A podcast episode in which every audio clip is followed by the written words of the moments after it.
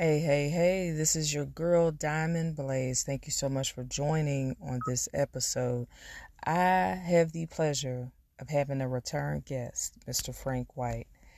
TikTok phenom known on there as Ascot underscore one.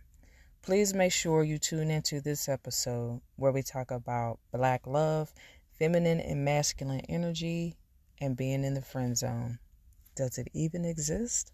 Stay tuned to find out.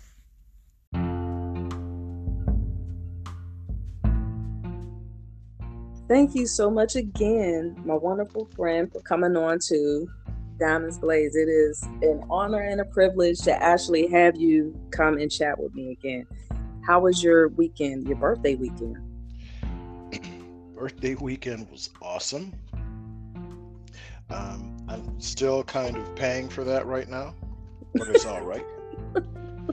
so it started off as cigars and whiskey, and it ended up with whiskey and lots of water this morning. I still feel good though. Feel okay, good. that's good. So do you have any like um hangover remedies or anything like that? Well, actually I do.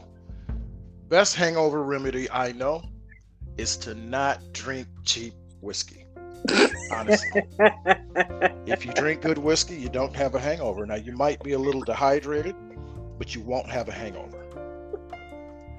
I've heard that before. I've never drank whiskey. Well, actually, no, I take that back. I've tasted when I did drink, I tasted it. I didn't like the taste of it, so I think that's what deterred me from even wanting to have any. You know, it's it's an acquired taste.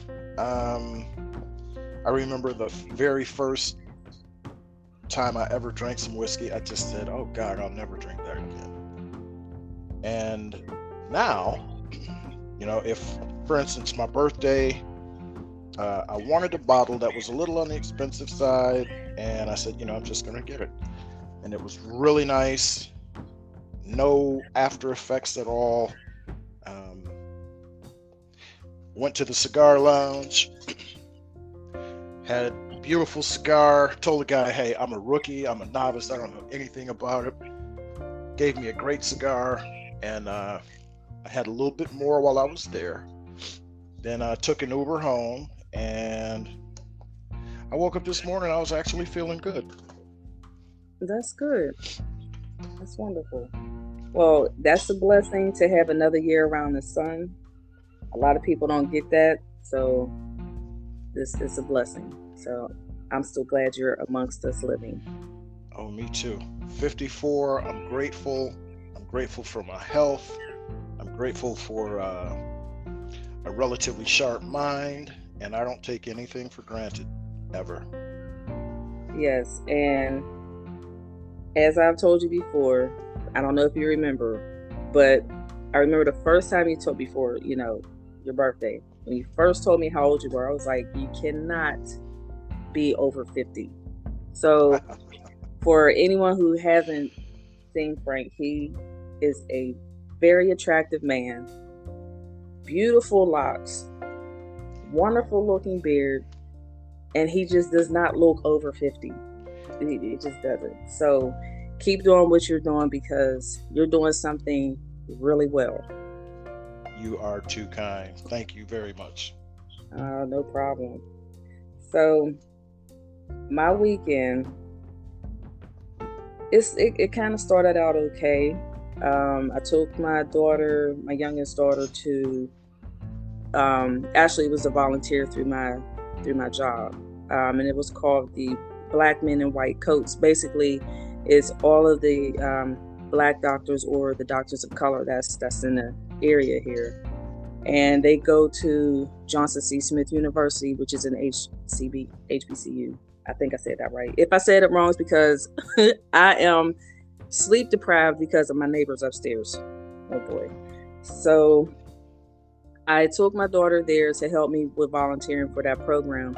And it was basically to try to encourage and inspire more youth, especially our black kids, to think about be, you know doing something in the medical field not just you know cnas or mas or you know nurses but to try to go for being in some spectrum of being a physician because there's been a decline in enrollment for um, for anyone to come in into the medical field. So there's really now instead of there being a rise of black or brown doctors, there's a decline in them. And so now what they do is they, they've done this forum to inspire the youth. And it was a really good program.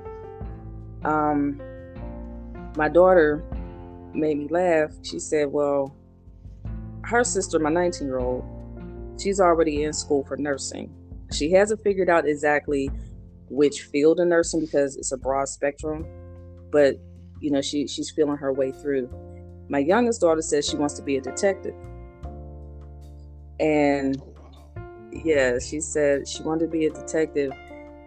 And it's because one, she she's very inquisitive. She loves to ask questions. If she don't know, she is not going to stop asking until an answer suits her. She's been like that. And the push for her was watching that Jeffrey Dahmer series on Netflix. Okay. And she said, you know, she she just had a bunch of questions like, why was he like that? Why did his parents do that? How come the police didn't pay attention to when the neighbor was making a report? Why didn't they believe her when she said that the kid was a kid? And you know, she has so many questions. And from that, which unbeknownst to me, she started looking into serial killers. And first, I'm like, okay, are you? I'm concerned. Why do you? Why are you interested in, in serial killer flicks? Like, what's going on? She said, No, mom, I'm not trying to kill anybody. I said, Okay. She said, I just don't understand why people are like that. I just want to know why they're like that.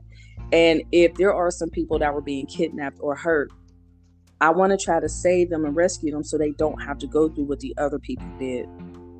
I said, okay, that's logical. And I said, but um, yeah, I'm I'm going to be taking some of your restrictions off of what you are going to be watching because just you know, and I get it, but still, that that whole what are you watching again when you were with your dad? exactly, exactly. Like, uh, yeah. So yeah, but um, there were some other things that she just like unsolved mysteries. She's really into um, crime mysteries, and I'm like, okay, one breath I'm happy, and another breath I'm like, okay, what's going on here?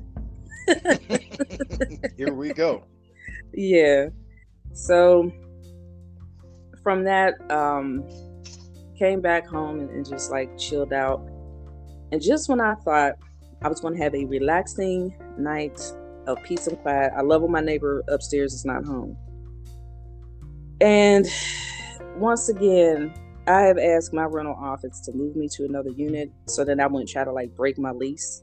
I'm really trying not to break my lease, but I can't take too much more of this girl upstairs. One, she has a pit bull. We're not supposed to even have pit bulls. Two, she's constantly fighting or arguing with her boyfriend, and you and you know you can hear everything. And then, last but not least, it's the fighting and the making up part. I'm getting tired of the making up part because she does not have a very stable bed. So I literally have to leave my room and go sleep in the living room because it's that bad. It was one time my daughter was we were getting up, I was getting ready for work, my baby girl went in the bathroom. And this is this is bad my daughter's in the bathroom and she can still hear that going on upstairs. Oh, and she's like, yeah, she's like, Mom, really? Again? I was like, Yeah, let we we gonna hurry up and get up out of here. She was like, and she's 13, and she already knows what that is. You know, nowadays, you know, kids know everything. So she's like, Well, can't you bang on the ceiling? I said, honey, when that's going on, hitting the ceiling ain't going to help, especially that girl's about 23, 24. She's young. Yeah. I'm like, yeah. And I said, okay, Lord, this is karma. Because now I remember when I was younger. said, okay, I- will take that on the chin. All right, that's karma. I get it. I'm sorry.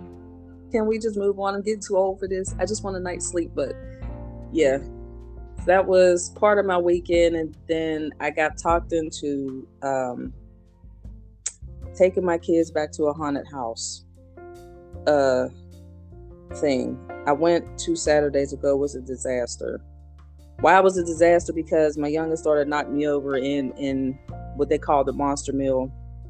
And she's running from a character dressed up like Michael Myers. My other cousin said I was choking her because I couldn't see, and I don't like being scared.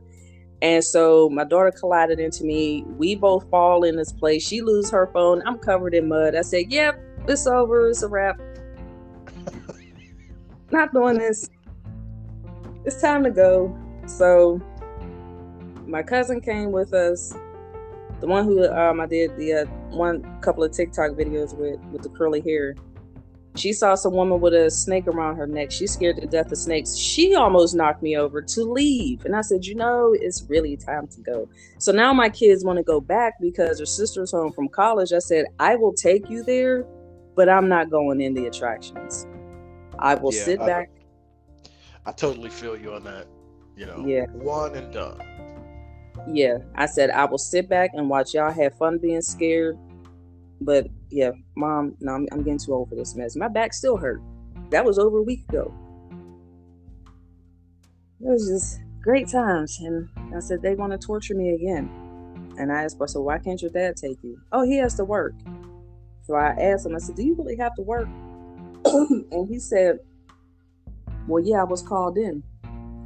And I, you know, accepted the hours. I'm like, oh, great. This is just great. Wonderful. you know you got to do it at least one more time. No, a no. I will sit like I told him. I said your sister's 19, my son's 15, baby girl 13.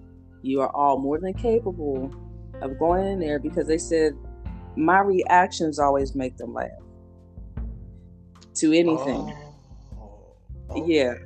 So they get a kick out of my reactions.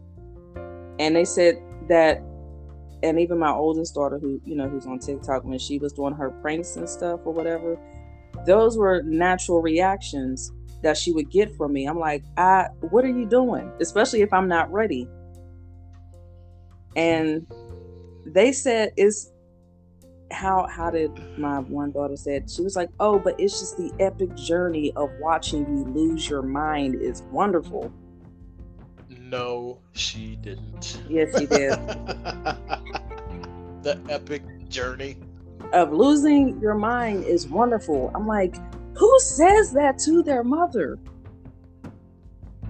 And well, then I had got a great think, sense of humor. Yeah, and then I had to think about it, and I said, well, she is my daughter, so okay, that's me all over again. yeah, I think. Well, you know, there's a place um, so I'm in Detroit. There's a place about 20 miles up the road in a place called Pontiac, Michigan. They mm-hmm. have, I think it's it's the number one haunted attraction in the country. It's six floors. Every floor is worse than the previous one. I went about seven years ago, six, six, seven years ago, and uh, you know, it was it was worth the price of admission. And i tried to get some other people to go this year and they were like okay yeah i'll go. And then they went online and read the reviews. They were like no i'm straight. I'm about six people i was like you you know come on come on. Like nah man i got something to do that day. I was like oh, okay. because oh, i'm not going by myself. Uh no no that's that's not something you would go by yourself but no i said nope not doing it. I left out of there covered in mud. My favorite shoes just covered in mud. I said, you know, that's okay. And then they're they're trying to go on yeah, my favorite Nikes. My black oh. Nike. I said, you know, I just got these shoes. I managed I managed to clean them up and everything. And I said, I'm not wearing these out anywhere else. No, I'm not gonna do it. But yeah, so it's I can't I can't do it. I don't like being scared. And the other thing that makes them laugh, and normally when I tell people this, they they crack up. But I'm like childhood trauma. I'm scarred. I don't like zombies. Scared to death of them. I hate the thriller song and video.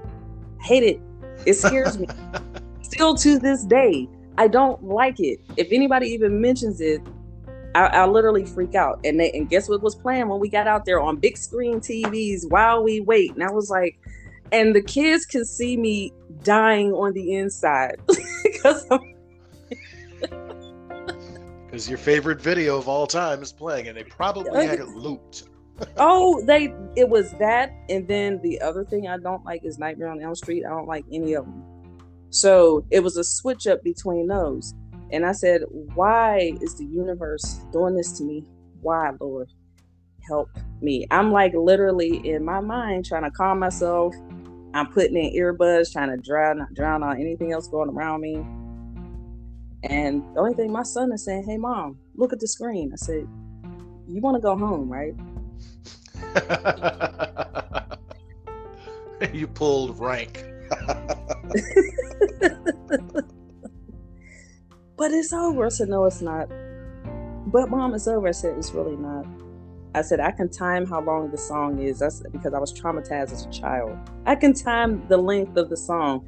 I know it's not over, but nice try. Oh yeah, they they just love it.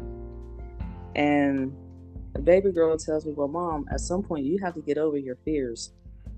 I said, You know, that would work on me. But I'm 40 whole four years old if I haven't gotten over it by now, I don't think I'm going to get over it anytime soon.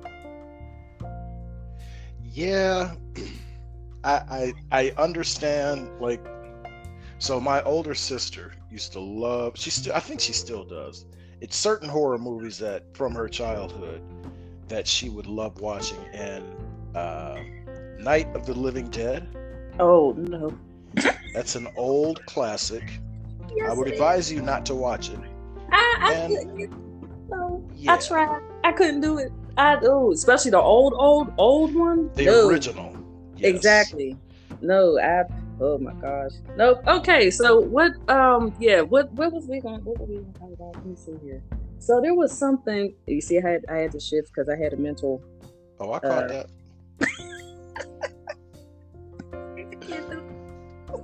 I'm gonna have I all definitely got that. I'm gonna have TVs on and probably closet light, any any type of light later. I, I just scared myself, and yeah. So moving on. Now there was, there was something that um, why I had asked you to come back on because there was something that it was a post that you made a while back, and it was about um, it was about your love that you have for black women which you know we we love that dearly. We all do. And then it kind of because i you know just just from the interactions that we had even though they were short but just from the interactions that we had i can tell that you're very genuine with it and you stand your ground on that. Plus i can see the support and the love that you give to black women especially in the climate and the culture that we live in. Um, I was going to ask you Has there been any difficulty that you have come across with loving Black women? Um, I think the only difficulty that I've had, and this is completely on me, is choosing women. You know, I think um, some of us mature later on in life uh, for whatever reason. Some of us, both men and women, um, don't use our voice when we should. And for me, that was, I, I, I think I probably overstayed when I, I should have left. And, you know, that's okay. That's a, that's a part of learning. I think um, if I could pinpoint it, I think it literally comes down to being um, someone that was shy. I was painfully shy as a child. um,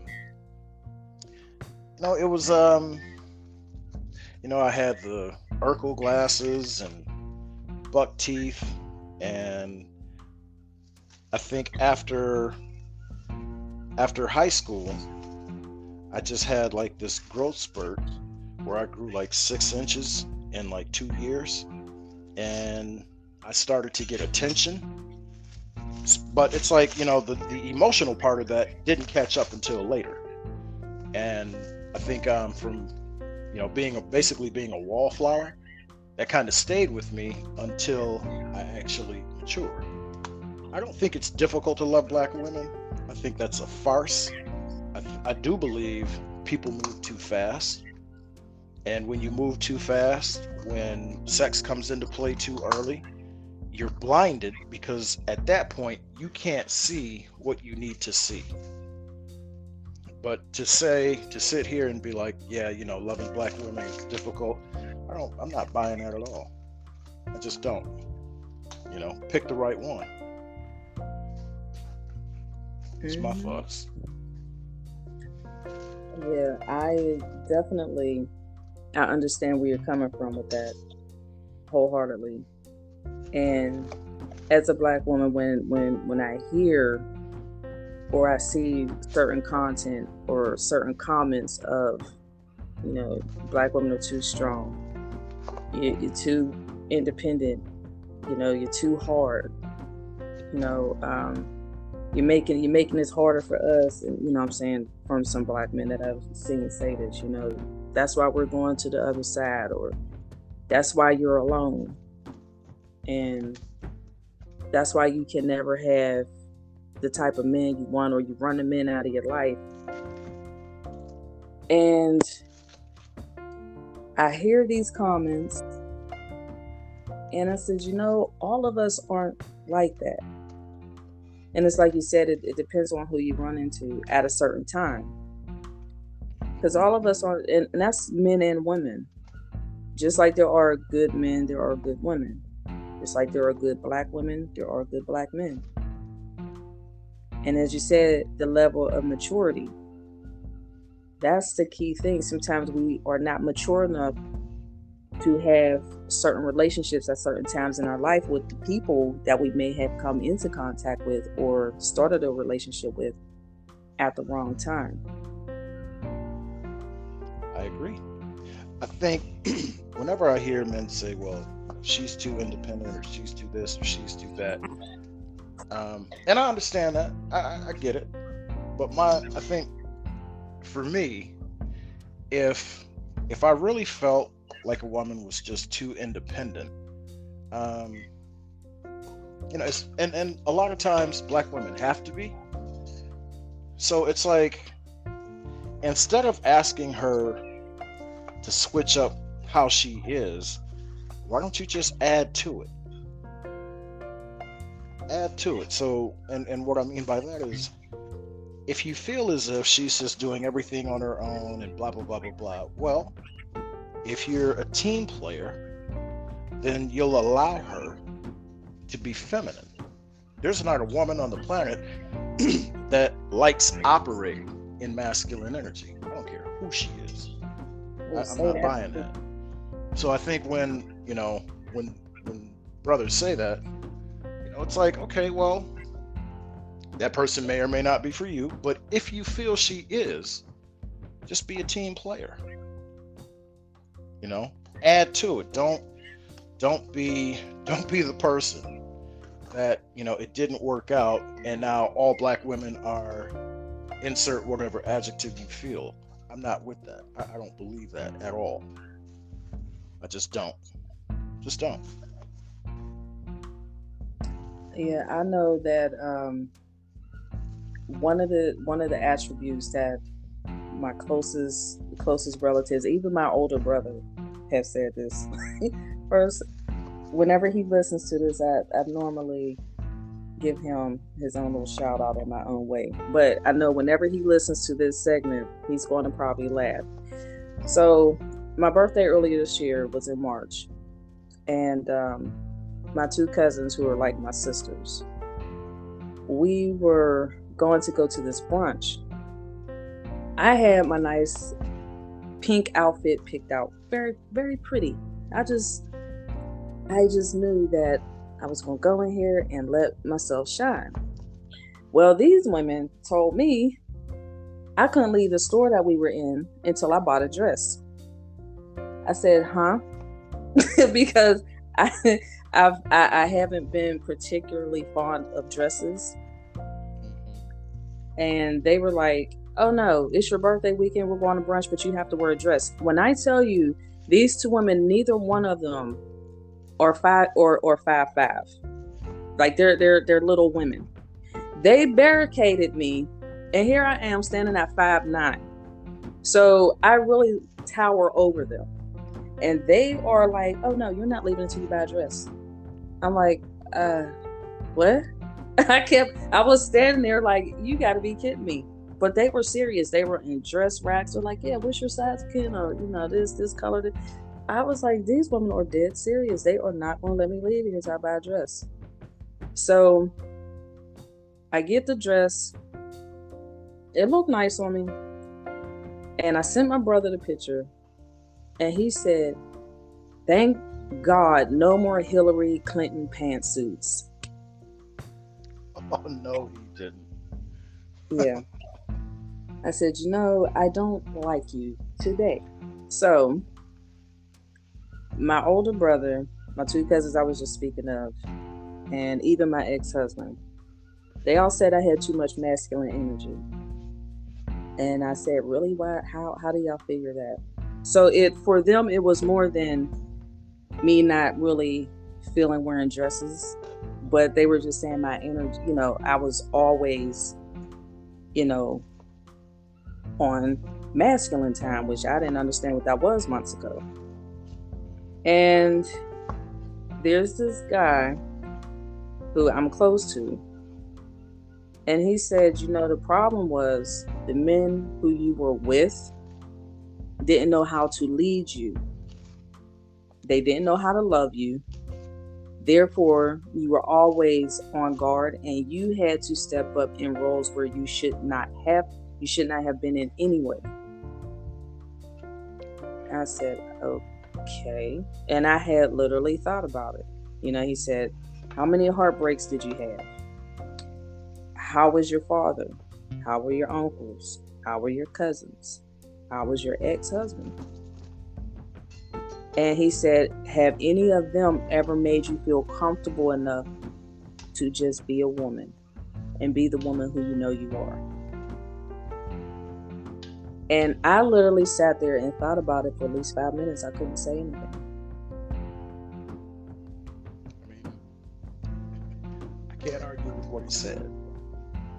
I just can't. I think when when a woman feels comfortable with a man, if she trusts him to lead, then he'll be able to do that and she can relax. And sometimes, you know, a person may or may not know how to relax. And that's cool too, because it isn't a race, it's a marathon. But I genuinely believe 100% what he said. I think if a woman genuinely trusts a man, trusts his decision making abilities, trusts that he's going to take care of business. Um, I, I think she relaxes, and I think her walls begin to slowly come down. No one can tell me differently. You know, I've got I've got a lot of life experience, and that's just something. You know, that's a hill that I'm ready to die on. Just am. Wow, that's something. And for and for me, that that was a lot. So now more than ever, and I, and the other the other thing I had told them, I have always been self conscious about my appearance, and um, as far as like my shape and everything, because I had uh I always make jokes about myself in a sense because I can laugh at me and find the humor of where I mess up. and I'm comical to a certain degree. So if I could find something to laugh at, I normally do. But that, um, it made me think about that's like earlier today um, when I responded to something someone said on my cousin's content. And I remember you said the woes. Yeah, I was like, oh, okay, yeah, the woes. And he was trying yes. to say the hey. Yes. Yeah.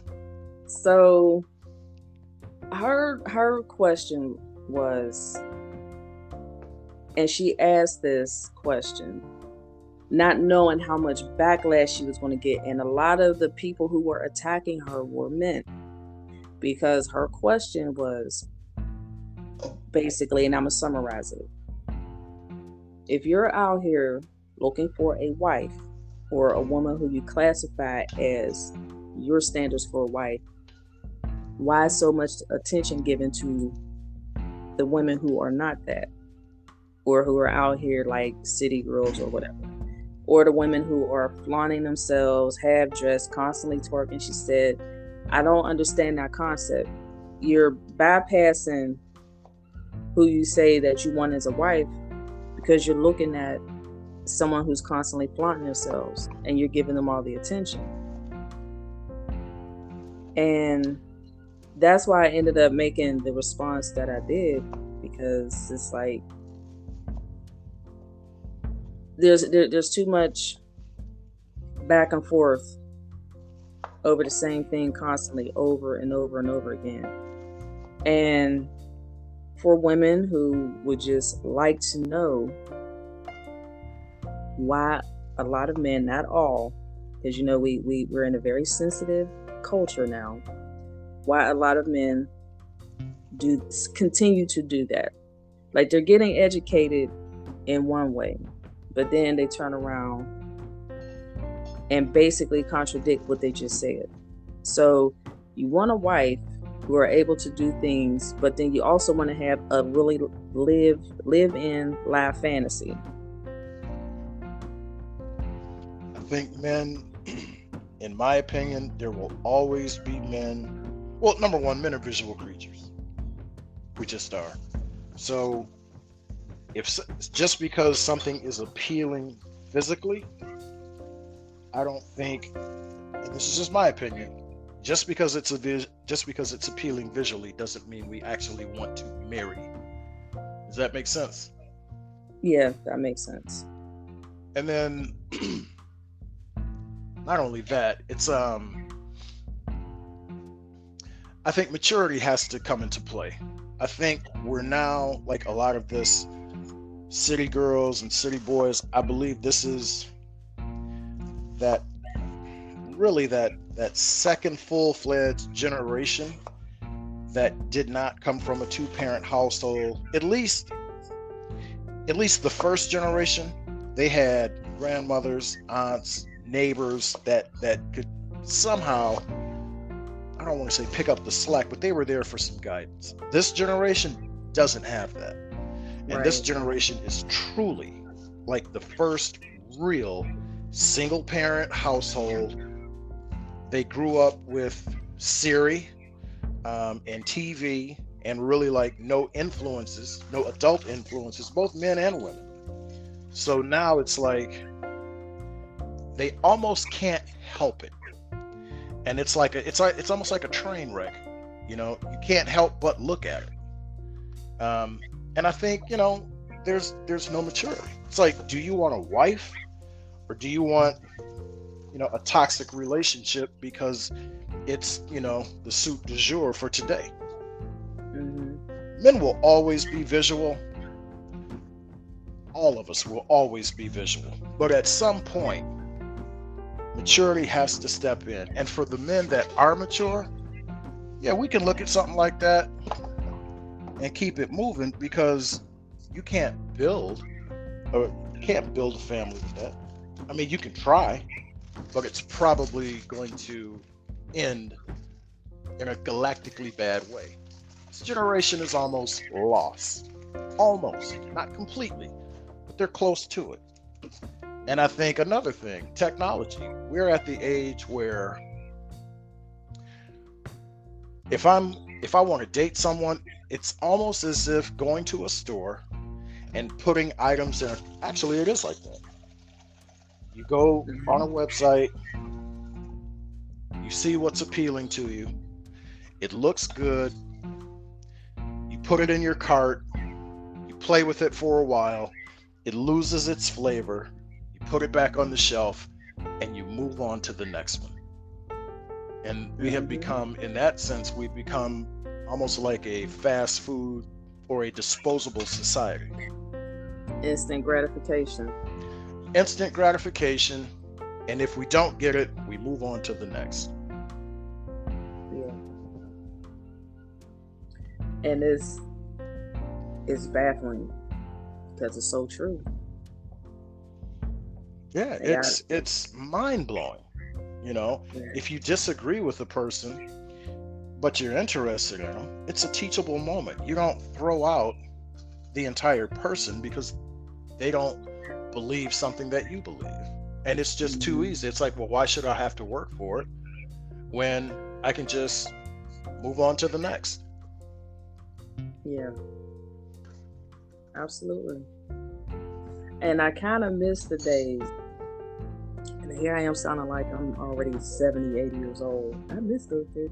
I miss the days where you used to write notes Mhm. like on actual paper. Passing notes in high school. I Yeah. that. Yeah. I actually miss that. You know, and what was the other thing? And then it was the um sometimes we would have the blind dates. I went on two blind dates. I said I would not ever do that again in my life. and it wasn't because of the guy's physical appearance or anything like that. With me, it's normally what you say and it's how we how we interact. If we interact cool, and we can keep dating. But it's normally what you say and your actions. And I remember, and you remember when when we were on live last week, and um, you know, and I was sharing some, you know, like some personal, my personal stuff going on as far as my ex wanting to keep the broken me. Yes. Yes. So, yeah. So, I, you know, and I wrote about it. I got, which I'm going to need your address too once we're done because I want to send you my book. So, Okay. um, I had to look at what actually broke me, and a lot of it stemmed from childhood trauma that spilled over and carried on to me becoming a teenager, spilled over and carried on into my young adulthood. And then by the time I had two heartbreaks, that was it for me. Like they were like back to back heartbreaks. It's like, oh, I'm, I'm done. And um, I didn't take dating seriously for a while. To me, it was it, became a game. Men at one point in my life became a game because I, after that, and then seeing how um, some of the men in my family treated women, and surprisingly seeing how my mother treated my brother's dad, I'm like, this this is not this is not for me. So with the two blind dates that I had, not that they were, you know, I didn't even give I gave one guy a chance. We dated for like three months. But then after a while, I was like, I don't want to be with him because I can't see him as being a provider. And yeah. And at that point in my life, when I thought that I was ready for that life, reality hit me where it was, no, you're not ready for that life because you still got to work on you. And that also made me think about when um when my other friend asked you about the friend zone. So I get asked that a lot now. Of course. So I'm even I wanted to ask you more, but I was like, nah, I'm gonna wait because I think this is this is a good topic to bring up and discuss because a lot of people don't understand that everybody don't look at the friend zone as the same. They don't. So for me, if I'm out or I approach a woman, whether you know I'm whether it's online or in person, and um, shoot my shot. And she's like, Well, you know, no, we can be friends. Uh, no, we can't. I'm not going to allow you to put me in a place, an imaginary place, with the rest of the people that are, with the rest of the men that are stuck in it. I'm not doing that. I just refuse to do it. It doesn't exist unless a man allows himself to be put there. And I'm just, that just doesn't work for me. I'm not going to be a collection of, of men who are hoping to one day get out of the uh, friend zone. Not me. I will end it right there. You have a great day, and I will turn around and walk away. It doesn't exist. Men allow themselves to be put there. Now, if we hang out and it just happens to work out that, eh, you know what, we didn't have the chemistry or whatever, but she's cool, I mean, that's different. But I'm not going to, no one is putting me in the friend zone. That's just not going to happen. no. Wow. It's like, no. No, you know, I, have, well, I was going to say, I kind of caught flack about that, and I'm just like, no, it makes sense to me. It doesn't have to make sense to anyone else, but it makes sense to me. Like, mm-hmm. why am I going to be in a position to where I want somebody, or I want to, you know, I'm attracted to them, and they're just like, for whatever reason, like, nah, you know, I'm good. Let's just be friends. Well, no.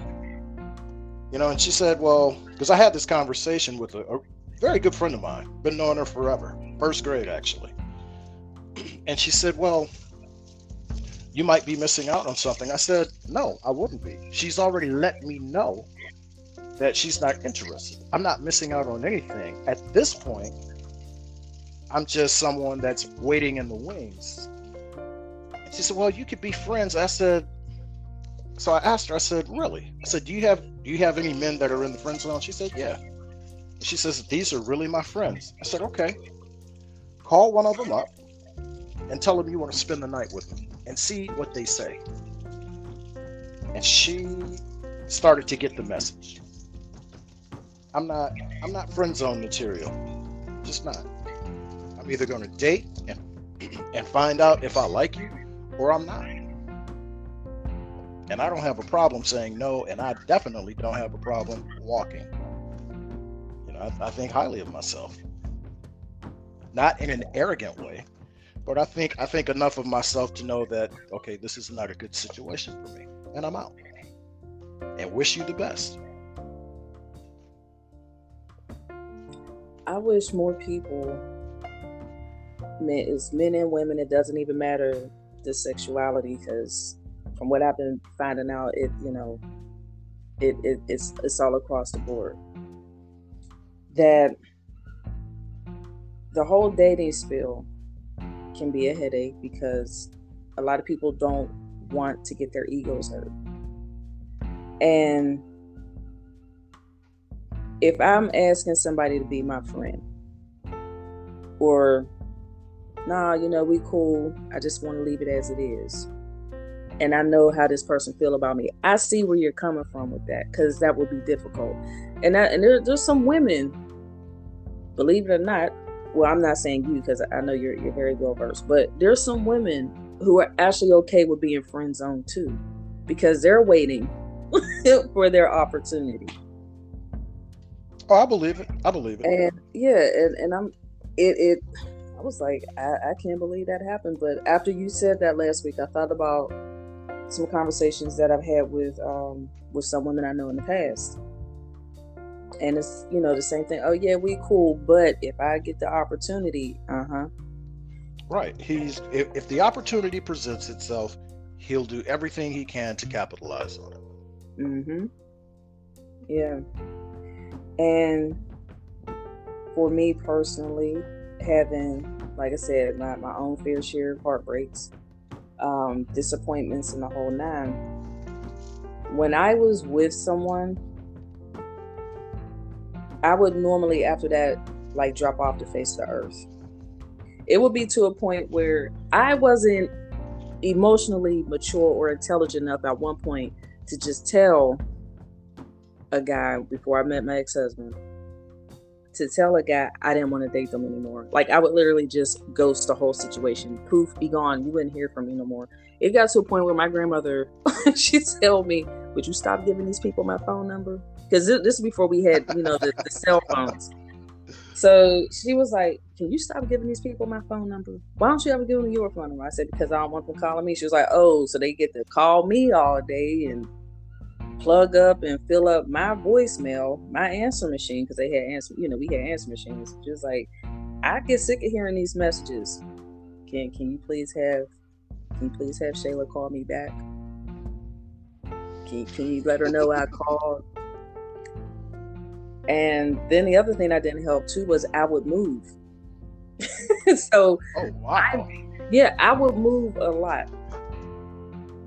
And yeah, I when I say I was a hot mess, I really was.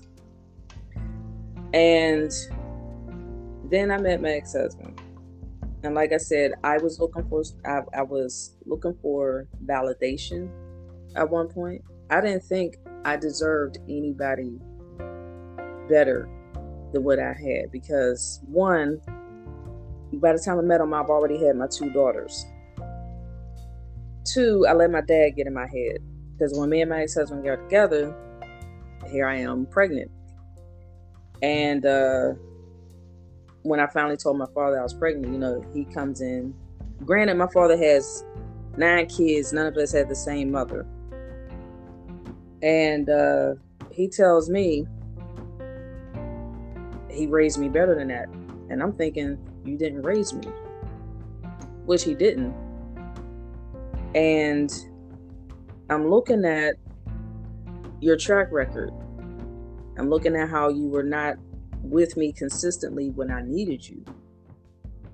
Yep. I'm looking I'm looking at the fact that I didn't get that father daughter validation or or the blueprint of having the first man in your life love you. I didn't get that. So when I met my ex-husband, I didn't even recognize how how much he and my dad were similar. So I was looking for my ex-husband to fix me. And I wasn't even aware of that. We have 17 years between us in age. And then, like I said, my dad got my ear talking about you can't be out here having all these kids by all these different men. What's wrong with you? And you know, he's he's going in on me. And that made me feel like, well, dang, ain't nobody gonna want me. There's I'm not I'm there's not gonna be a man who's gonna want me. So I settled on top of looking for validation, I settled for my ex-husband. Which that just added more pain, more brokenness than anything else. Absolutely. I think as adults, once we get out into the world and begin to live and begin to get some experience under our belt, I think it almost comes full circle at some point, and it's better when it happens sooner than later. At some point, we may not understand everything that's going on, but we're we're self-aware enough excuse me, we're self-aware enough that we can at least reach out and and I don't know, therapy perhaps or something that that we can get in touch with and we understand why we behave the way we do. Just because, you know, for me it was I was kind of looking at things. i was like, you know, relationship after relationship and the, I came to the recognition that I really didn't know I really didn't know me. Just didn't. And it doesn't matter how much a person loves you or how much they claim to love you. You cannot fix another person cannot fix anyone but themselves. They can't love you through it. They can't love you enough to to fix it they can't do any of that. They can't do any of the work. the only thing that they can do is hold your hand emotionally and help you get through it and support you, but they can't fix you. And I think as soon as we realize that that the only person that can fix us is us, like that's that's half the battle. Mm-hmm. At least for me, it was. It was half the battle. I was like, okay, so I need to go back and I need to address certain things that have happened throughout my military career, throughout my firefighting career, throughout you know childhood trauma. So for me, it was I needed to exhume every past hurt, work through it, and then bury it. Mm-hmm. And it takes a lot of work, and it takes a lot of backbone to look at all of the ugly parts of yourself and say, I need to work on this. Mm-hmm. And if a mm-hmm. person can do that, like for me, I noticed in the last three years how I am now versus how I was then. Emotionally, much stronger. Mentally, much stronger. And I thought I was pretty, you know, I thought I was emotionally and mentally strong. And looking back, I really wasn't. I was lying to myself. I genuinely thought I was, but I really wasn't. So now, you know, whatever storm comes my way, I'm just better equipped to to to weather it. And in regards to relationships, because my approach or my speed is is very slow, and I'm not I'm not trying to like if I meet a woman, you know, men men are men. Men want to sleep with women, and women want to sleep with men. But I'm not going to allow that to cloud my vision. If you can't see the forest for the trees, you're gonna hit one. Mm-hmm. And I'm I'm glad that I'm mature enough to recognize that.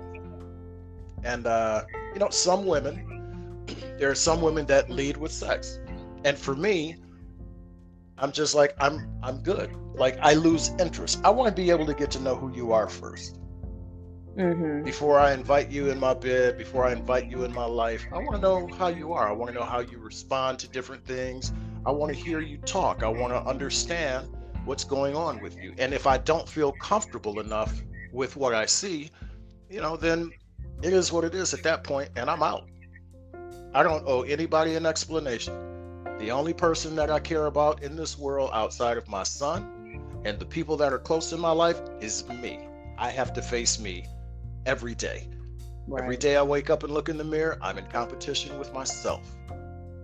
So I want to be the best version of me possible. And if that means, you know, I don't want to say being crude because I would never be crude, but if that means I meet someone and, you know, we have drinks a few times and I'm not feeling them, then I'm out. I don't have time. I don't want a person to change. I've had a person tell me one time, well, you, she asked me, what are you looking for? And I'm like, you know, I'll recognize it when I see it. Because if I tell you what I'm looking for subconsciously, you are going to be try and become the very thing that I told you. Right. So it's like my spirit and soul will recognize the spirit and soul of the person that I need to be with versus mm-hmm. you trying to be something that you genuinely aren't. Right. Absolutely. And that's that's I, I can't think of another way to to put that because what you're saying is true you know. One thing i have not ever done was you know try to change who i am. Even though i've been lost along the way with myself trying to figure out who i really am you know. And when you're at a when you're in a position or you're at a point in your life when you don't even know who you are how are you going to try to be something for someone else and you can't even be someone you don't even know exists within yourself it's impossible like yeah. i can't i can't love you if i don't know how to love myself mm-hmm. you know you can say a person can lie to themselves all they want but if you don't exhibit some type some form of self-care and self-love you'll never be fit for anybody else. Or if you are with someone, it'll be, you know, it just won't be it'll either be unfulfilling or it'll be a roller coaster and who wants that? I'd rather yeah. be by myself than to be on some roller coaster emotionally. I can't do it. Yeah it's it's too much. And it's and it's also not fair.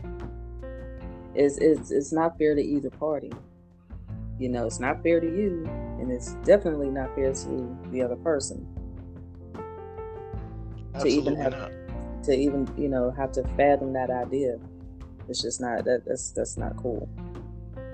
So, in regards to getting to know someone, because um, I had to literally stop looking at my inboxes. I got to look at how to turn them off because I'm getting tired of them.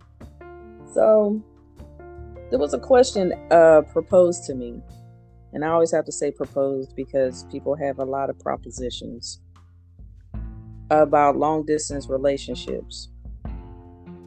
And opposed to what it used to be 20 years ago, I said, what I can see is that the pro of it being is that there's FaceTime. The con with it is it's long distance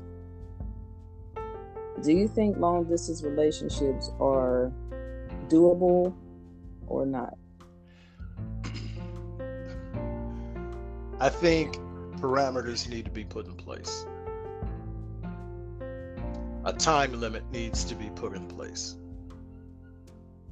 I, I, you know, that's for me, and I've I've been in them, and I've been in them more than once, and for me, there has to be a time limit as to how long we're going to do this. And either I'm moving there, or you're moving here, or we're moving somewhere together. Because if there's no, if we're just, if I'm just flying out to see you once a month or every other month, no, that that's going to have a short shelf span or short shelf life.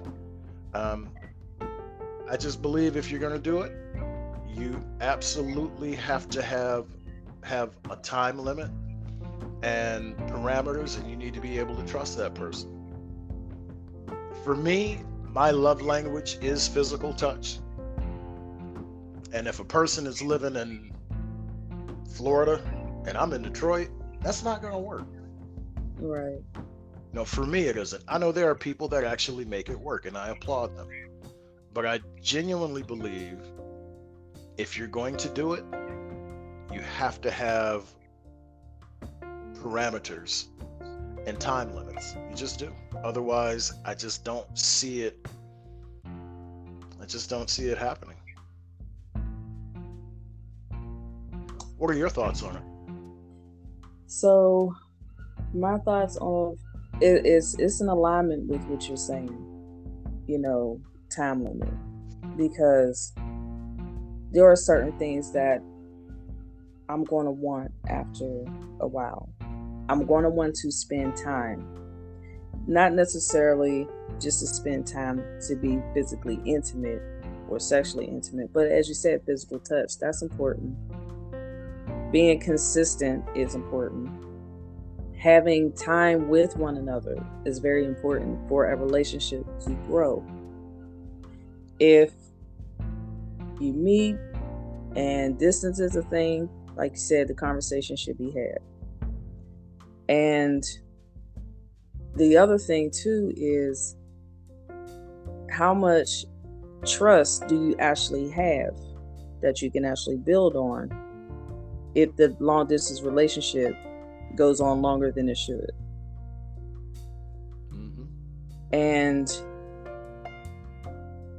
I'm trying to think how to how to say this. So I'm gonna just I'm gonna just use myself an example. I'm just gonna put myself out here as as a pawn, just as an example. So I want to have a relationship. This this is just I'm just hypothetically speaking, people listening.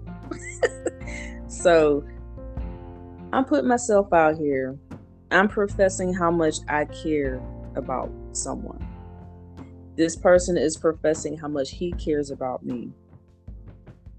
how we think about being with each other more than we already do.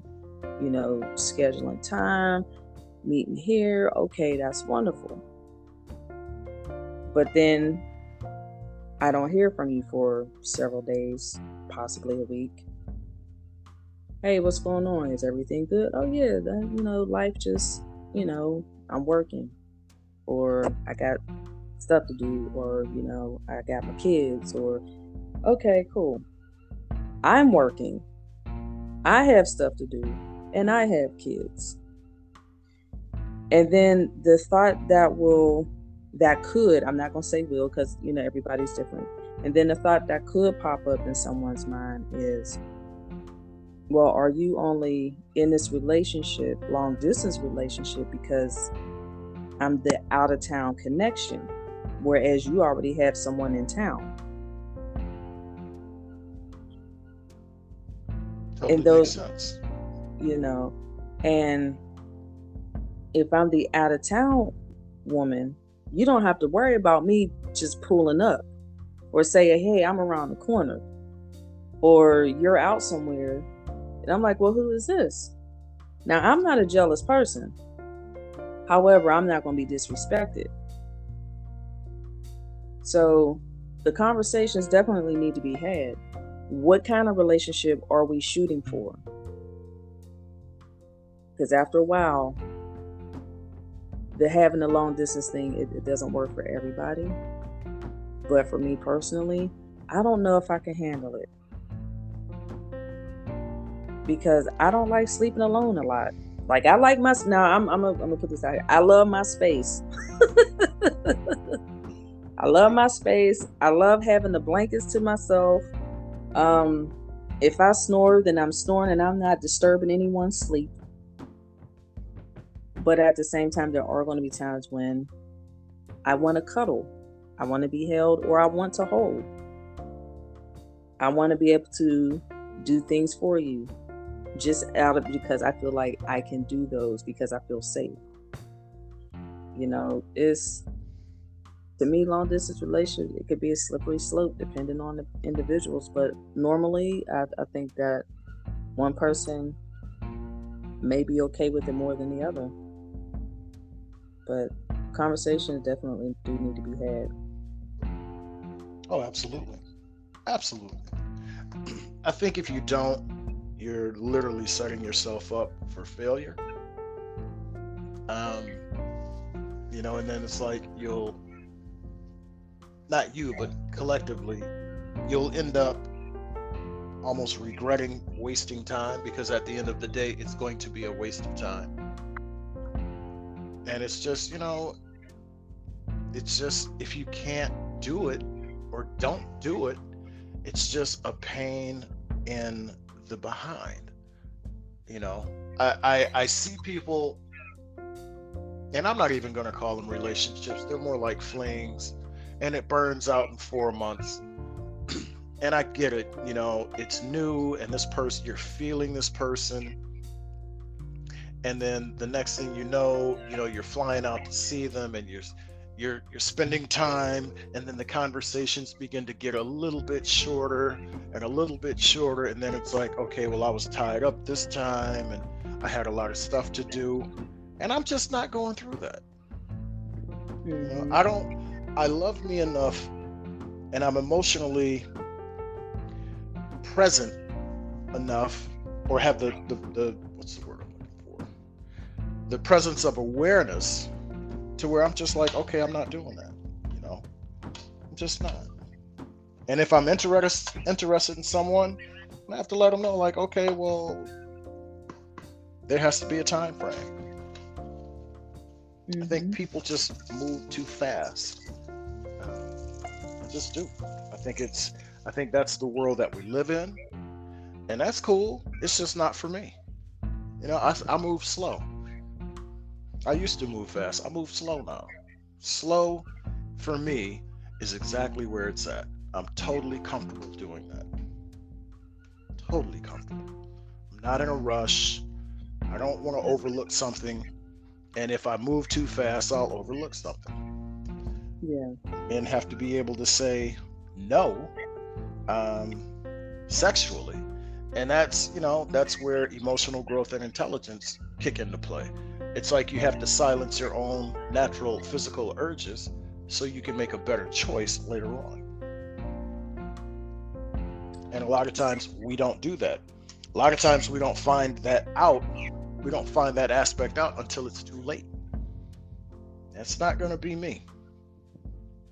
You know, I'm not going to be over here heartbroken because something didn't work out. Can't do it. I, and that comes down to me loving me enough to say no. So, I don't know how, but you made me think of something. There was um, there was an article that popped up on my Instagram that I had, and it went into how men, how some men, not all, but how some men can be with women who they are not only not attracted to physically in any any way shape or form but they can actually have sex with these women that they don't even want they don't want or they're not attracted to why do a lot of men do that? Because men are opportunists. I don't have to like you to have sex with you. I don't. I don't necessarily have to think you're attracted to have sex with you. If it's available and you're near, it, it'll probably go down. And I'm no different than anybody else. I used to do that. Now it's like it for me, it's almost like the trifecta. You have to be appealing to me. You have to, I have to like you as a person. And there has to be some chemistry. But yeah, men are able to compartmentalize. You would be surprised. you would be so surprised how many men will pursue a seven, an eight, and a nine, and they're sleeping with like a two, a three, and a four. Good grief. That happens all of the time. And I know if there are any men that are in the that are listening to this, they're like, hey, stop giving up the secrets. But that's true. we're able to we're able to compartmentalize. We just are. Wow. And I've seen it. I've seen it multiple times. Jeez. And I find that I find that funny because and this is why I find it funny. So granted now there there's this thing where you know now we now women have these different versions of toys. And there are so many men who are I'm like, how are y'all jealous of these toys? But y'all can have random chicks. But we but if a woman gets a toy, you have a whole problem with the toy. Just intimidated, that's all. What they need to understand is a woman might have a toy, but that's that's not a replacement. Right. It's not it's a not. replacement. It's something to use from time to time when you know you're you're just by yourself. Yeah. A toy, a rose will never replace a Frank. I'm not worried about a rose. And just not. And that's that is that part right there because I actually said the same thing last week. I said for me, it doesn't matter what I have or don't have. Nothing will take place for me as a heterosexual woman. Nothing will ever take place for me than a man. Now, some women can compartmentalize, some, not many, but I think it's because some women have gotten tired of being played like a deck of cards. So it becomes now, well, I'm going to make sure I get me and I care enough about you so then I don't have to get my feelings hurt. And so some women are able to do that. I used to be one of those women. That's why I said I had a lot of work to do. And I hate to say this, but if there was a guy that um that I became sexually involved with and he did not please me or meet a meet a standard, whatever the case may be, however people want to categorize it, that would be another reason why I would just be out like Casper. Cause I didn't, I didn't, I'm like, I, I don't have the heart to tell you. That's because I was emotionally immature and not ready to deal with it. But now that times have changed and I have grown, done a lot of healing. Literally in this last year, this last year of my life have been for the books. And for the people who, who know me personally, and I never knew this, they said they saw me suffering, but I would always try to put on a mask like everything was okay, and it wasn't. But the moment, not just the moment when I, I left my marriage and I started my healing journey, they were able to see a transformation in me that was on a good note. So for for a little while, especially when I lost weight, because I lost like 30 pounds within that first year. Well, really, it was in within like five months I lost 30 pounds, and um, one of my cousins thought I was sick. One of my uh, another friend of mine from from high school, not high school, but a childhood friend, she thought I was depressed. I'm like, no, it's the complete opposite. I'm not stressed out anymore. I don't stress eat. I don't hide off in depression. I don't, you know, stay in one spot. I'm able to speak my truth. I'm able to look at my flaws and, and learn what I did wrong, where I made the wrong turns. I've had the right people be supportive and to call me out on my shit whenever I would mess up. That and, right there is major. Yeah. Having someone being accountable to someone. Yeah. Someone that you trust, someone that will give it to you the way that the way that you need it. Yeah, mm-hmm. that that's major. Yeah. And those were all pivotal points in me healing within this last year. You know, in addition to my therapy. And just knowing that even though I made some bad choices in my life, it doesn't mean that my choices will basically dictate who I really am going to be from this day forward. Because at the end of the day, that that's still going to be up to me to be a better version of me. And one thing that I have always said is, whomever the man that comes into my life, whenever they come, I already know that they're going to have the best version of me because I look at the old me and where I've come from and how I've grown. And I'm like, wow, I would have never thought I would have ended up here after being there. And then I had to actually go back and uh, there was one, no, no, no, there were three gentlemen once upon a time in my life, one of them being my oldest daughter's father. I apologized to him. I remember this just like it was yesterday. I said, You know, I need, I want to say something to you. Because we hadn't talked all her life, not said one word. And yeah, and it was two years ago. I said, I want to apologize to you for treating you the way that I did.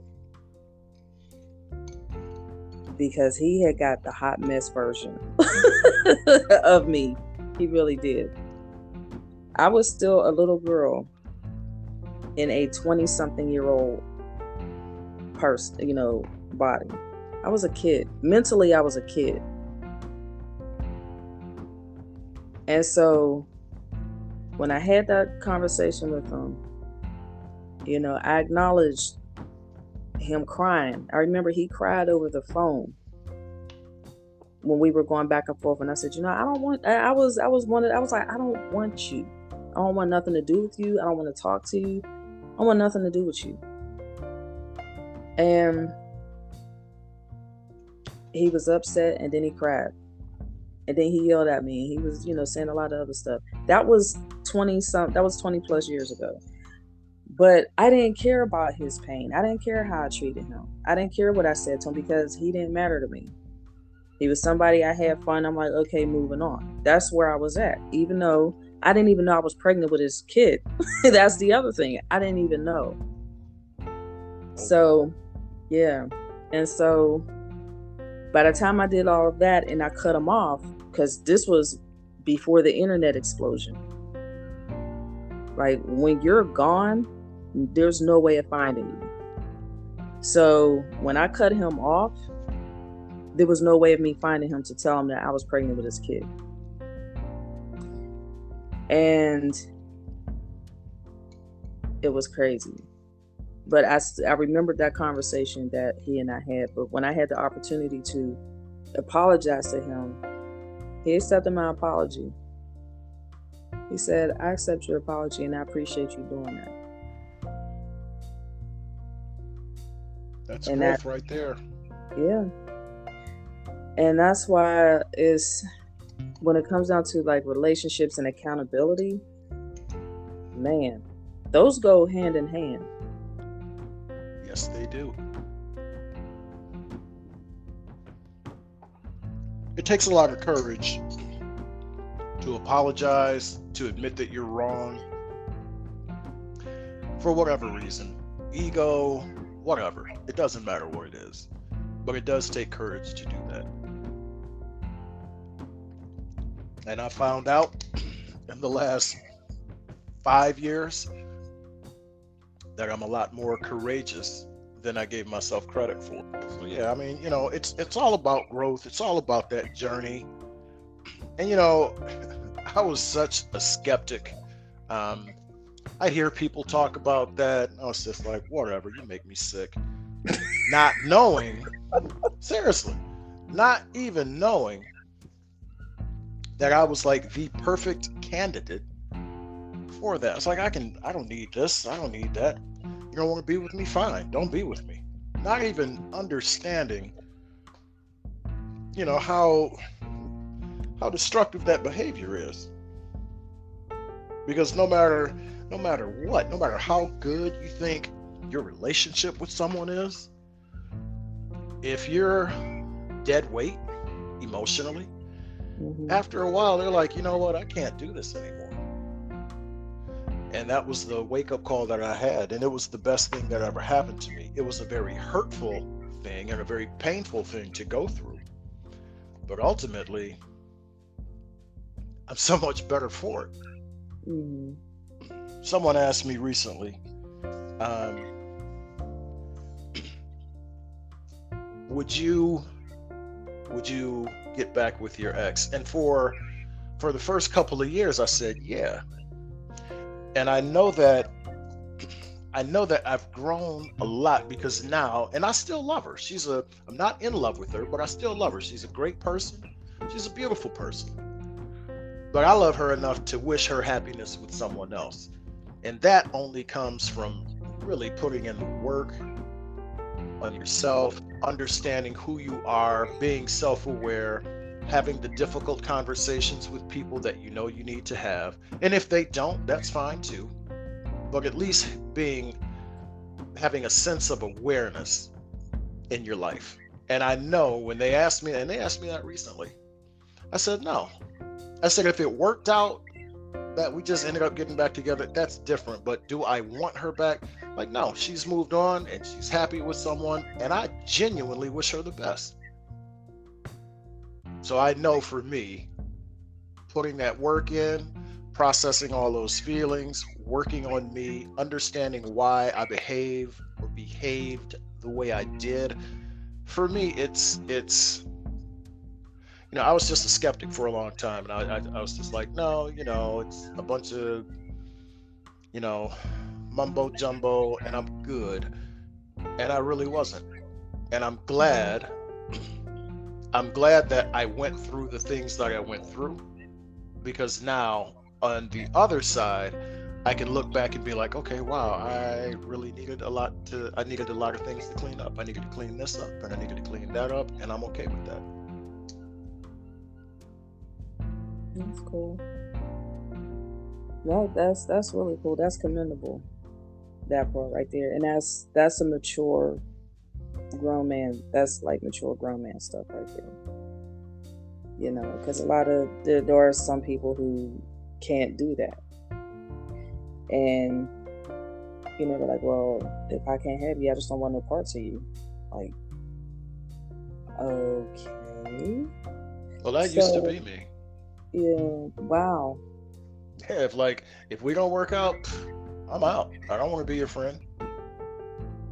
It's very selfish, but it's. Uh, I mean, it is what it is. And now it's like, you know, if I'm in a relationship and it doesn't work out, can we still be friends? Uh, yeah, I think so. I think so.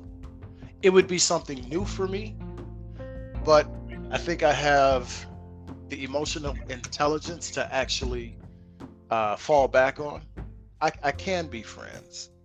You know, I'm not calling you every day to see how you're doing, mm-hmm. but you know, I can be your friend and yeah. genuinely mean it. Yeah. I think um let me see here. If I had to if I had to look at it through my eyes, put it through my perspective.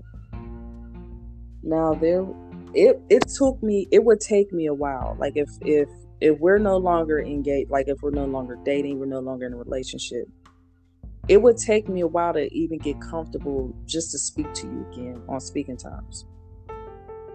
Like if you, you know, were walking by or, you know, you were outside at a supermarket or whatever, and I happened to see you, I wouldn't even try to get your attention just to say hello. Like, okay. I understand that. Yeah. I totally like, get that. Yeah, I'm like, yeah, okay, whatever. Oh, we you can't speak? No, not really. I don't I don't want to. Because I still had an emotional attachment. And even though we're not together, and even though I said I want to see and hope the best for you, I don't really mean it because in a way I'm I'm still emotionally distraught because I'm not with you. And that that's that's where I was at at, at some point. Now go ahead. I think for me a lot of it is predicated on how we parted company. Yeah. You know, my the, I think in everyone's life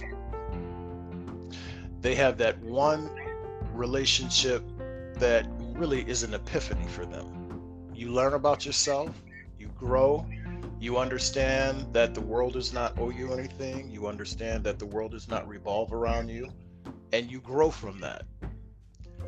If you can actually talk things out, which I was able to do, um, and I can't take credit for that. She is the one that that uh, helped me to grow.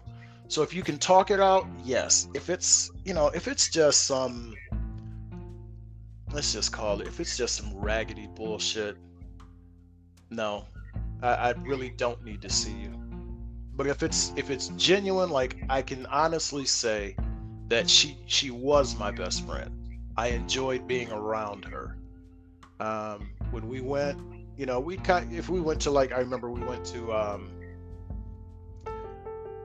we were we went to DC, and it was uh, her friends, one of her friends that she knew from college. It was uh, she was having like a shower or something, and we were there, and you know, get there and you know, kind of the women kind of congregate in one area and they're kind of congregating in the other area, and it was like that for about an hour or so, and then I just kind of like made my way back around to her because I genuinely liked being around her. And um, I think if you're honest with yourself, mm-hmm. like genuinely honest with yourself, you can. And I've heard this before. You, if you're an adult about it, you can talk about it. sometimes it may take time Mhm. because sometimes those emotions are still raw and raging. Right. But I genuinely believe you can talk about it. It may not be overnight. Like I said, a lot of that is predicated on how things ended. You know, did we sit down and discuss some things? Absolutely, we did. And I felt better, you know, when I came back to Detroit. I felt, you know, yeah, I felt bad. I felt like I had a hole in my heart. I went through all that heartbreak. I lost my friend, lost my woman, blah, blah, blah, blah, blah. But I knew no matter how painful it was, I knew in my heart I did the right decision or made the right decision. We made the right decision. Yeah. And I knew that it was going to get better. And it did. Couldn't see it at first. I think the first year I faked it. And then, you know, the second year I was really like trying to learn my, you know, really learn my career. And now it's like I just feel like I've grown since then. I can literally, it's like looking at a timeline, looking at a chart. And it's like you were here, and then the graph goes up, and then it kind of plateaus for a while. And then the graph just keeps going and going and going. And that's where I'm at now. Oh, okay. Wow. That's deep. So before oh man, see this is why I, I could literally talk to you forever. um do you think that now the term narcissism is being overused? Everywhere you turn, there's the and I and I actually talked about that in my book too, because you know there, there's different classifications and definitions of narcissist and narcissistic behavior and stuff. Do you think that's being overused, or now it's being like it- it's like an overkill?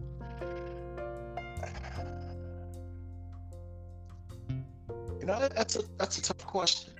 You know, I, when I when I you know what I'm trying to frame is is like, is it being overused or are more people becoming self-aware? Okay. I think um I think that, honestly, and this is not a cop out answer, I genuinely believe it's a little bit of both. You know, I think the classic narcissist is a classic manipulator, Mhm. or it's all about them. Right. Um, and I think a lot of times, if a woman or a man doesn't get their way, then oh, he, well, they're a narcissist. She's a narcissist or he's a narcissist. I'm not really buying that. But for the women that actually have had to deal with one, narcissists can gaslight you. A Mhm. narcissist can manipulate your thinking. They can turn a problem that that'll want say if you and I are dating and you have an issue with me, I can manipulate that and put it on you, and you'll be shaking your head like, damn, you know, I didn't know it was like that. That is a classic narcissist. Right. So I think it's a little bit of both, but I think more so than anything, people are becoming much more aware. I think, um, you know, different platforms allow people to express things. I think TikTok is is a great tool for that. I think um, Facebook used to be. I think it's just like a bunch of gender wars now. And Yeah. Twitter is just Twitter is just all of the crazy people online with an amplifier. But I really believe like if like it is, it's you know, it's just, you know, you it's just insane. But I, I, I think a lot of people are really beginning to understand what narcissism is. And there's a fringe faction of people that, you know, you don't get their way, so the person you're with is a narcissist. Eh, I'm not buying that. But I think more people, more so than anything, more people are becoming self aware and they're understanding what a narcissist is and they're cutting ties, which they should. Yes, absolutely. And to piggyback off of what you said, now that we have more resources, with technology being a blessing and a curse. So now that we have more research resources to do research, now we're, we are getting more knowledge of something that we didn't even know of, or we have heard of it, but the classic um, definition that a lot of people run to when it comes down to narcissism is someone who's conceited and stuck on himself. And within these last few years, now you recognize there's more to being a narcissist narcissist than just looking at yourself in the mirror. And um, just my own perception of it, I do think that now that we have more education and understanding of what it is, a lot of people will misuse that term in cases where it's not even needed. Or people are being classified as it when they just be might just be like, no, nah, I just don't have to put up with your bullshit anymore. And it makes you think about the relationships, whether they're intimate relationships or their parent child relationships, um, sibling relationships.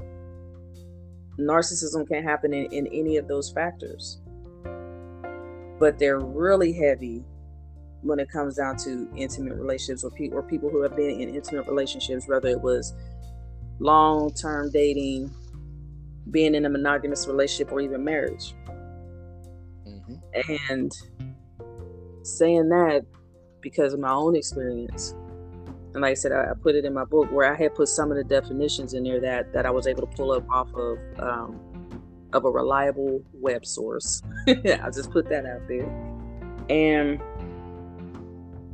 just having the knowledge and not have so many people misuse it is is one of those is one of those factors to, to also keep in consideration as well. Because uh like you know i can tell my 13 year old something and she'll flip it into something else which will make her understand but it's because she's only at a 13 year old mindset. Whereas i can tell that same perspective of what I just said, and I can tell it to someone who is 45 or 50 or whatever, and they can look at it in a different mindset. So I think it just depends on that person and where where they are, maturity wise as well. But I went on a rabbit trail. So yes, narcissism. so narcissism it can be used to educate, but it can also be overused to benefit somebody who doesn't want to accept the reality of the mess that they're in or the mess that they've caused. I agree. You know, not everyone is a narcissist. I look at it like this the classic definition of a narcissist is someone who is selfish. If you break it down, that is precisely what it is.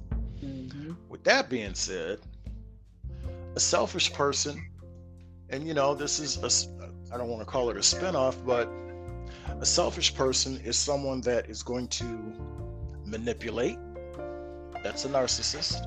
Mm-hmm. They will do whatever it is that they need to do to make the turn the situation um, or spin it and make it about them so I don't think your rabbit hole is that deep. I really don't. I don't think it's that deep at all. I think it's just at this point. I think it's more so verbiage than anything. Mm-hmm. But I, I'm not going to. I don't believe that every situation is a classic case of narcissism. I just don't. Exactly. I don't either and it could be two people who are just basically like hey these are my standards and my boundaries. Mm-hmm. and because i have those put into place that doesn't mean that i'm a narcissist. It doesn't mean that i'm conceited. It doesn't mean that i'm sedity it doesn't mean any of that. It just means these are what i require for myself. So if i require these for myself why would i lower those requirements for you? I agree. I agree. I'm not going to I'm not going to lower my standards for anybody. You know, I'm just not doing that. I the last date one of the one of the last dates I went on Um, you know, they had suggested a restaurant. And I said, well, you know, why don't so why don't we try something different? You know, this is this is what I would like to try. Blah blah blah blah blah.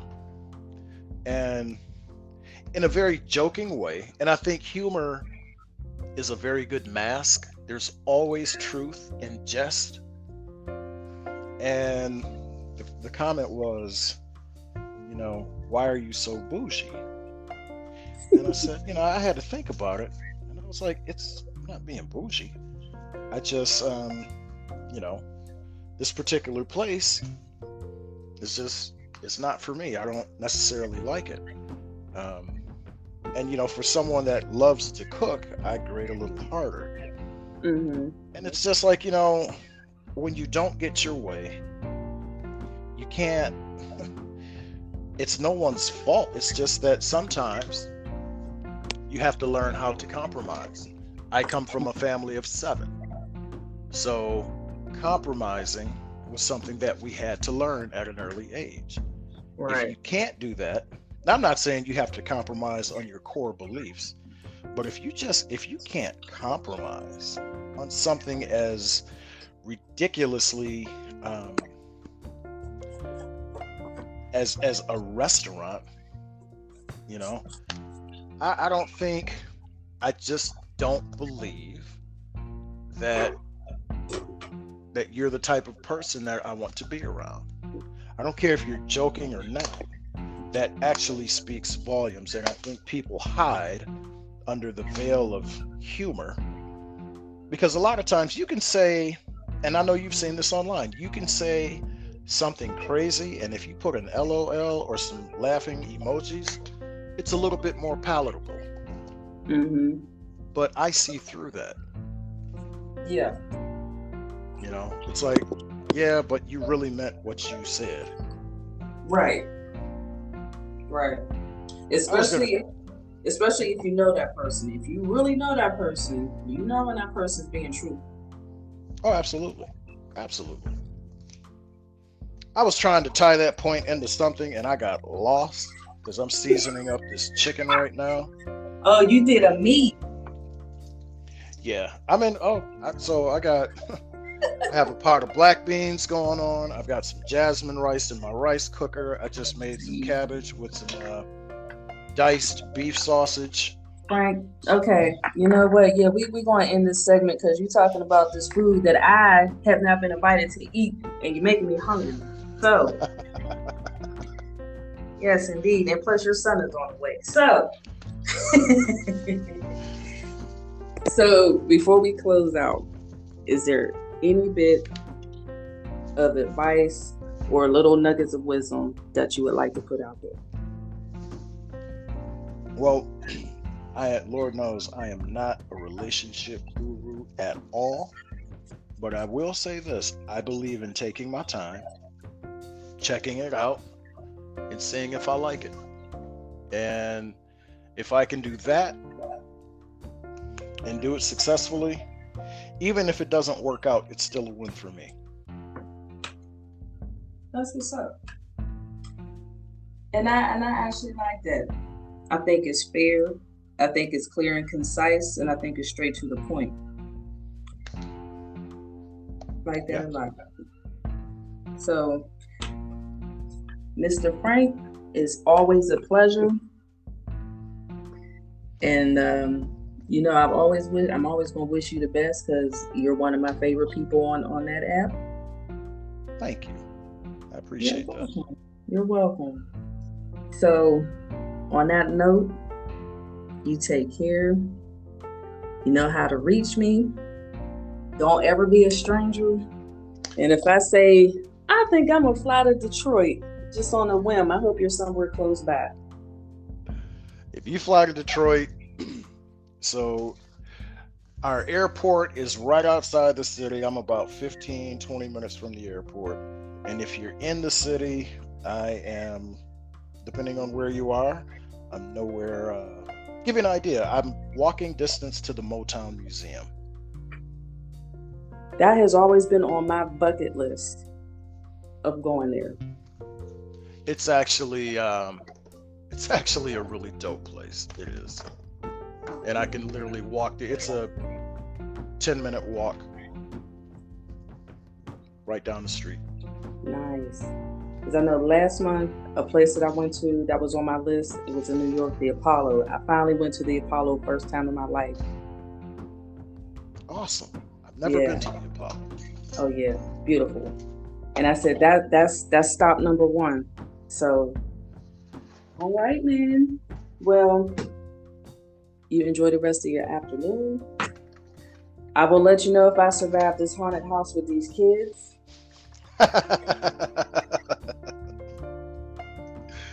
You take care. All right. You have a great evening. I'll talk to you All later. right. All right. Bye bye. Bye bye.